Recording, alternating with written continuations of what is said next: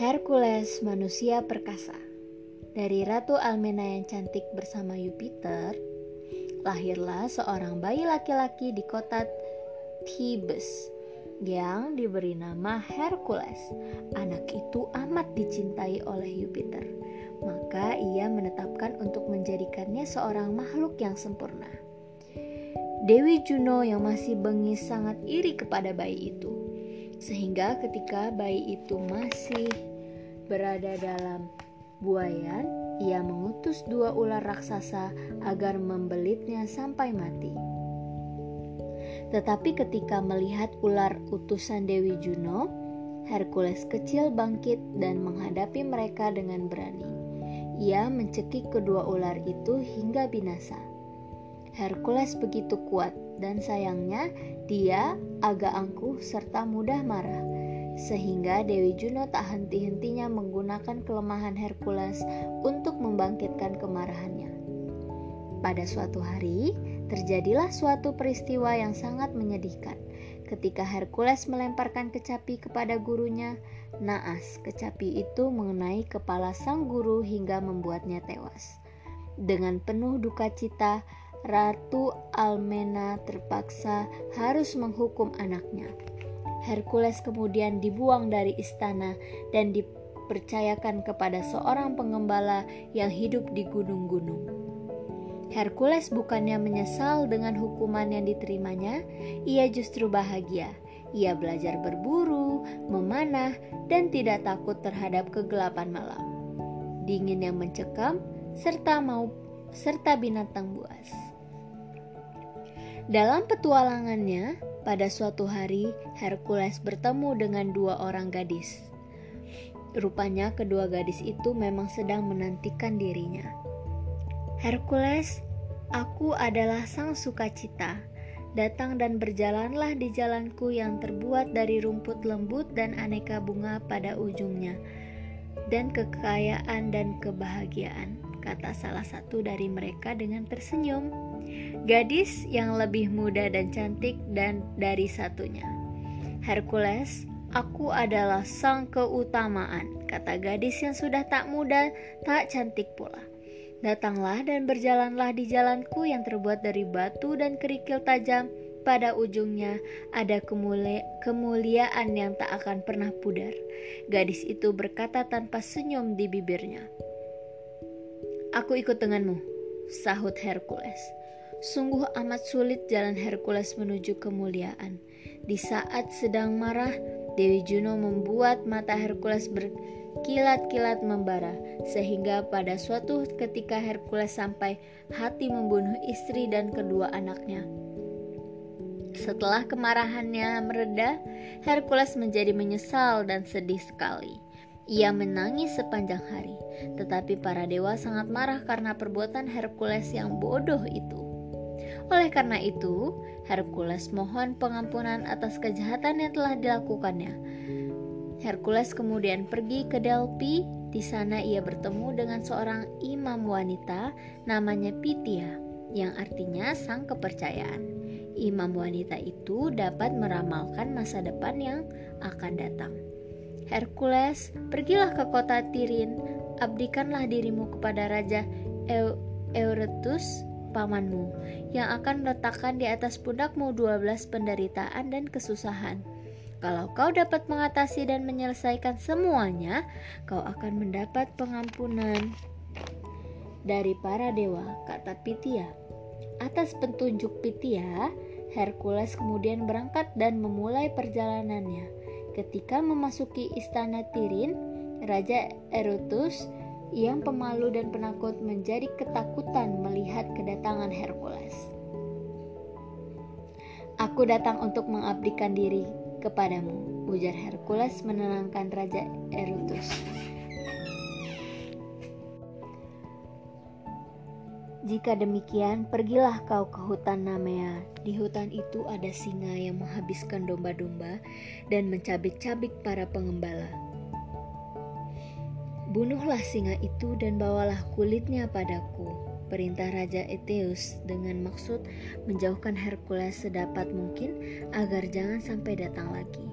Perintahmu akan kulaksanakan, jawab Hercules. Kemudian pergilah Hercules menuju hutan Namea. Seorang penduduk daerah itu berkata kepadanya, "Tidak tahukah kau bahwa singa itu tak dapat dilukai karena kulitnya keras seperti besi baja?" Aku tak takut akan hal itu, jawab Hercules. Hercules kemudian masuk ke dalam hutan. Ketika melihat singa itu, segera ia bersiap menghadapinya. Melihat ada mangsa, singa itu melompat menghadang Hercules dengan cepat.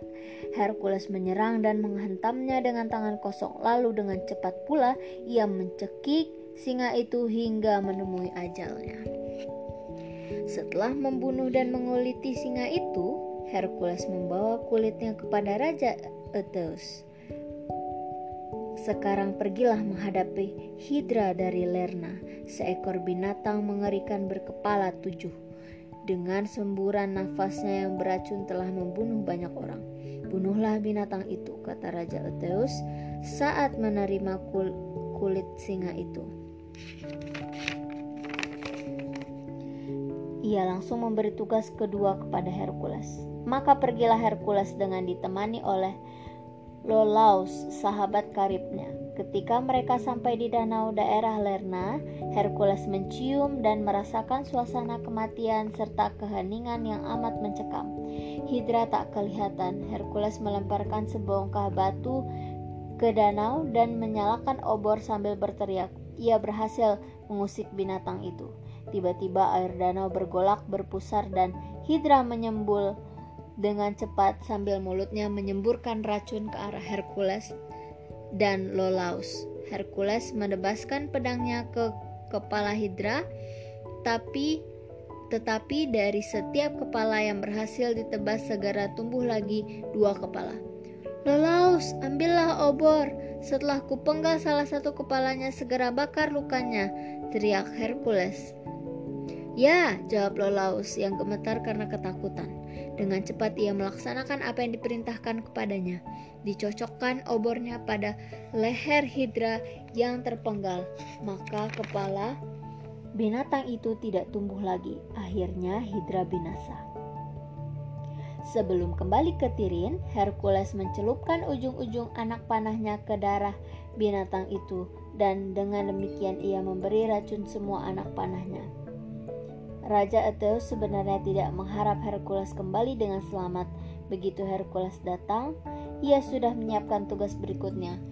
Kepadanya diperintahkan agar menangkap babi hutan Erymanthus, seekor binatang yang amat besar dan sering menculik penduduk dan kemudian membunuhnya. Ketika menghadapi binatang itu, Hercules merasa tidak takut. Saat binatang itu menyerang, ia dengan cepat meloncat menghindar. Tiba-tiba babi hutan itu melarikan diri. Hercules segera menyergap dan menangkapnya. Dipanggulnya binatang itu dan dibawa kepada Raja Eteus yang karena amat ketakutan kepadanya. Lari dan menyembunyikan diri di dalam tong besar. Perintah berikutnya yang harus dilaksanakan Hercules adalah menangkap Serinea yang harus dilak yang dikeramatkan bagi Diana. Serenia adalah seekor rusia, rusa betina dengan tanduk emas dan kuku perak yang dapat lari dengan kecepatan seperti angin. Binatang itu tak mengenal lelah setelah berjuang hampir setahun, Hercules akhirnya berhasil menangkapnya. Perintah kelima yang harus dilaksanakan oleh Hercules ialah mengusir dan membunuh burung-burung raksasa. Burung-burung itu memiliki paruh, sayap, dan bulu dari tembaga. Bulu-bulunya tajam seperti anak panah. Burung-burung itu menguasai danau Timpahalus, Timhalus, dan melakukan pembunuhan terhadap manusia. Hercules tidak merasa gentar dan ragu. Ia mengobrak-abrik dan membuat burung-burung itu keluar dari sarangnya. Hercules berhasil membunuh sejumlah besar burung itu dengan anak panahnya yang telah diberi racun ujungnya dengan darah hidra. Burung-burung yang lain terbang melarikan diri karena peluit Hercules yang diterima dari Dewi Minerva sebagai hadiah. Tugas selanjutnya adalah perintah yang keenam bagi Hercules. Ia harus merebut ikat pinggang Hippolyta, ratu penguasa Amazon yang memiliki bala tentara wanita. Ikat pinggang milik Hippolyta sangat mengagumkan, teranyam dari emas dan bertabur manikam. Hercules dengan beberapa temannya setelah tiba di istana Amazon langsung menghadap Ratu Hippolyta dan dengan amat halus serta sopan Hercules mohon agar ikat pinggang itu dihadiahkan kepada dirinya. Begitu mulia Ratu Hippolyta yang cantik itu, ia menyetujui memberikan ikat pinggang itu. Tetapi ketika sabuk itu akan diberikan kepada Hercules, muncullah Dewi Juno dengan menyamar sebagai salah seorang prajurit wanita Amazon. Ia berteriak mengatakan bahwa Hercules hendak merampok sang ratu. Mendengar itu, para prajurit wanita Amazon berdatangan dan menyerang Hercules dan kawan-kawannya. Dalam pertempuran itu, salah satu anak panah Hercules mengenai dan membunuh Hippolyta. Hercules menjadi terkejut sambil memeluk tubuh Hippolyta yang sudah menjadi mayat. Ia menangis menyesali kejadian itu. Eurytus sangat gembira dapat mem memiliki ikat pinggang Hippolyta. Ia kemudian memberi perintah selanjutnya, tugas ketujuh yang harus dilaksanakan Hercules yaitu dalam satu hari harus sanggup membersihkan kandang Raja Augeas. Raja itu memiliki beribu-ribu sapi yang merumput di berbagai padang. Setiap hari binatang-binatang itu kembali ke kandang yang luar biasa besarnya. Dan selama 30 tahun belum pernah dibersihkan. Dalam kandang-kandang itu telah menumpuk kotoran tak terkirakan banyaknya dan dihuni bermacam-macam ulat menjijikan serta lalat. Dan kandang itu merebak bau busuk yang tak tertahankan. Membersihkannya dalam satu hari adalah suatu pekerjaan mustahil. Tetapi Hercules menyanggupinya. Di dekat kandang itu mengalir dua sungai besar. Dari bukit-bukit di sekitarnya dia membuat bendungan untuk mengalihkan aliran sungai itu melewati antara kandang-kandang. Dengan demikian aliran sungai itu menghanyutkan semua kotoran yang ada di dalamnya. Melihat hal itu, Eterus merasa putus asa dan mulai berpikir bahwa dirinya tak akan pernah berhasil membebaskan diri dari bayangan Hercules. Dengan susah payah Hercules telah menyelesaikan semua ketujuh perintah Raja Eterus, tugas ke-8 adalah menangkap kuda-kuda betina Raja Diomedes yaitu kuda buas yang mengerikan dapat menyemburkan kilat-kilat api dari lubang hidungnya dan memakan daging manusia. Dan selanjutnya, Hercules harus menangkap banteng cereta yang telah menghancurkan semua padang rumput dan membantai domba-domba gembala di pulau itu, serta menangkap banteng-banteng merah milik raksasa Grion, binatang raksasa dengan dua kaki, tiga badan, tiga kepala, dan enam lengan. Hercules berhasil menangkap semua binatang itu dan membawanya kepada Raja Eterus. Hercules, keponakanku, kau tahu bahwa jauh di barat sana ada sebuah pulau. Di sana para Hesperides menjaga apel emas yang dikeramatkan bagi Jupiter. Kendati demikian, aku menginginkannya sebagai da sebagian dari buah apel emas itu, kata Eterus. Tanpa banyak kata, Hercules segera berangkat untuk menunaikan tugas itu. Setelah Hercules Melakukan perjalanan yang amat jauh, Hercules sampai di pulau para Hesperides dan berhasil mencuri sebagian dari apel emas itu, kemudian menyerahkannya kepada Euterus Uritus pamannya. Raja Uritus akhirnya memberikan tugas yang terakhir yaitu untuk menangkap Cerberus, seekor anjing yang dapat menggonggong dengan tiga kepala yang menjaga gapura kerajaan maut. Apa yang dilakukan oleh Hercules dirasa tak pantas mencuri seberus dari tuannya Pluto, saudara Jupiter. Oleh karena itu ia menghadap Pluto dan dengan rendah hati minta izin untuk mengambil anjing itu. Pluto tahu bagaimana sang pahlawan mesti diampuni. Baiklah, pergi sana, tapi waspadalah, kau harus menghadapinya sendiri tanpa senjata, jawab Pluto. Terima kasih sang raja, kata Hercules. Hanya dengan tangan kosong Hercules menghadapi Seberus yang mempertahankan diri dengan sia-sia. Ketika ia berhasil menangkap bagian pangkal ketiga lehernya, Seberus akhirnya menyerah. Binatang itu kemudian mengikuti Hercules dengan patuh pergi menghadap Eterus. Ketika melihat kedatangan anjing da dari kerajaan maut itu, Raja Oterus berteriak ketakutan. Bawa pergi binatang itu Hercules, pergilah dan jangan pernah kembali lagi. Setelah menyelesaikan kedua belas tugas itu dengan susah payah Hercules mendapat pengampunan dari para dewa.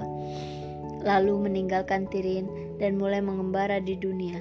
Ia melakukan beratus-ratus petualangan dengan mengalahkan binatang-binatang buas, menghukum orang-orang jahat dan membantu yang lemah.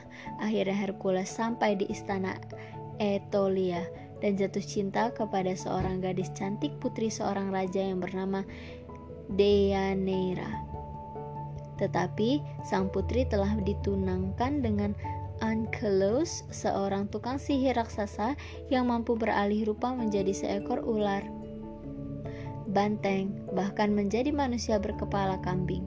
Aku takut baik terhadap ular, banteng, atau kambing, kata Hercules. Kemudian ia menjumpai Ankylos dan mengatakan bahwa dirinya hendak memperistri Deianira. Dengan tiba-tiba, Ankylos berubah menjadi banteng dan menyerang Hercules. Dengan cekatan, Hercules berhasil merenggut dan mematahkan salah satu tanduknya. Ankylos kemudian berubah menjadi manusia lagi. Cukup, kau telah mengalahkan aku. Ambillah gadis itu, katanya. Dengan demikian Hercules memperistri Deianira dan mereka lalu menggembara mengikuti nasibnya ke seluruh daerah menghadapi setiap jenis petualangan indah memang tapi oleh nasib telah ditentukan tidak berlangsung lama suatu ketika karena harus mengarungi sungai Ionas yang besar dan meluap airnya Hercules minta bantuan kepada Nessus seekor centaurus makhluk setengah kuda setengah manusia dengan senang hati Hercules akan membawa istrimu. Aku akan membawa istrimu ke seberang, jawab Nessus. Kemudian menaikkan Deianira ke atas punggungnya dan segera melarikannya. Mendengar teriakan istrinya, Hercules langsung membidikkan anak panah beracunnya dan tepat mengenai tubuh Nessus. Deianira, aku merasa bahwa kematian telah mendekatiku. Aku sebenarnya tidak ingin mani manistaimu, tetapi hanya ingin menunjukkan cintaku padamu, kata binatang setengah kuda, setengah manusia itu dalam keadaan sekarat. Untuk mendapatkan pengampunanmu, aku ingin memberitahukan bahwa dengan darahku kau dapat membuat ramuan ajaib. Bila suatu hari nanti Hercules tidak lagi mencintaimu, suruhlah ia mengenakan jubah yang kau celupkan dalam ramuan itu ia akan mencintaimu kembali lebih daripada sebelumnya. Setelah berkata demikian, Nessus menemui ajalnya. Beberapa tahun kemudian, karena takut Hercules tidak mencintainya lagi, Deianira mencelupkan sepotong jubah dalam ramuan darah Centaurus dan mengenakan pada suaminya. Namun terjadilah sesuatu yang mengerikan. Nessus telah berdusta. Ia tahu bahwa panah yang telah membunuh dirinya itu adalah panah beracun dan ia ingin balas dendam. Racun itu kemudian membakar tubuh Hercules seperti nyala api. Dan dengan mengaduh kesakitan Hercules berusaha melepaskan jubah itu, tetapi sia-sia. Jubah itu seakan-akan telah meresap memasuki kulitnya dan menyiksanya. Karena tak mampu menahan siksaan itu, Hercules mengangkat tipunan kayu api dan membakar dirinya. Demikian akhir hidup Hercules.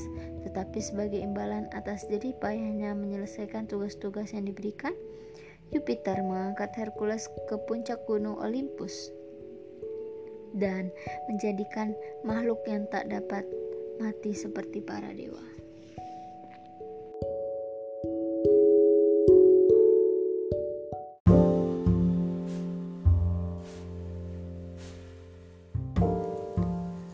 Hari ini aku masak um, dibilang cireng enggak dibilang cimol juga enggak dibilang empe-empe juga enggak. Nah jadi hari ini tuh aku masak cemilan yang gurih. Bahannya tuh gampang banget dan di di mana pun ada. Mau di supermarket mau di toko kecil pun ada tepung terigu 250 gram, tepung sagu 2 sendok peppers. Terus setengah sendok teh garam, seperempat sendok teh lada bubuk, kemudian mm, dua sendok teh uh, kaldu bubuk. Kalau aku pakainya uh, ini apa tuh namanya totole. Totole itu tau gak sih uh, dari mana? Totelo itu berasal dari uh, China loh teman-teman. Jadi Tai Tai le, Tai Tai le, terlalu bahagia, sangat bahagia. Tai Tai le. Terus uh, setelah itu kita tambahkan air 200 ml. Kita aduk. Oh iya, aku lupa tambahkan bawang putih 3 siung dan uh, daun bawang tiga batang jadi kita kita uh, bawang putihnya dihaluskan kalau aku sih gampangnya daripada kita halusin pakai apa tuh namanya hmm, uh, ulekan atau kita pakai uh, yang penghalus itu daripada kita susah. Aku pakai parutan keju guys. Aku pakai parutan keju. Lalu setelah itu hmm, tuh dicampur rata semuanya sampai uh, sampai rata lah ya. Terus di ditaruh di atas kompor nyalakan api sedang terus kita masak sampai dia kalis lalu kita bentuk kita goreng bentuknya sesuai selera ya kalau aku sih bentuk tipis jadi lebih crunchy gitu Selamat mencoba bagi kalian yang lagi iseng terus pengen makan apa ya, lu hmm, kayaknya nggak punya ide gitu. Kalian bisa coba ini karena ini murah banget, bahannya gampang banget. Terus kalau aku makannya pakai kuah cuko, hmm, enak banget guys. Selamat mencoba.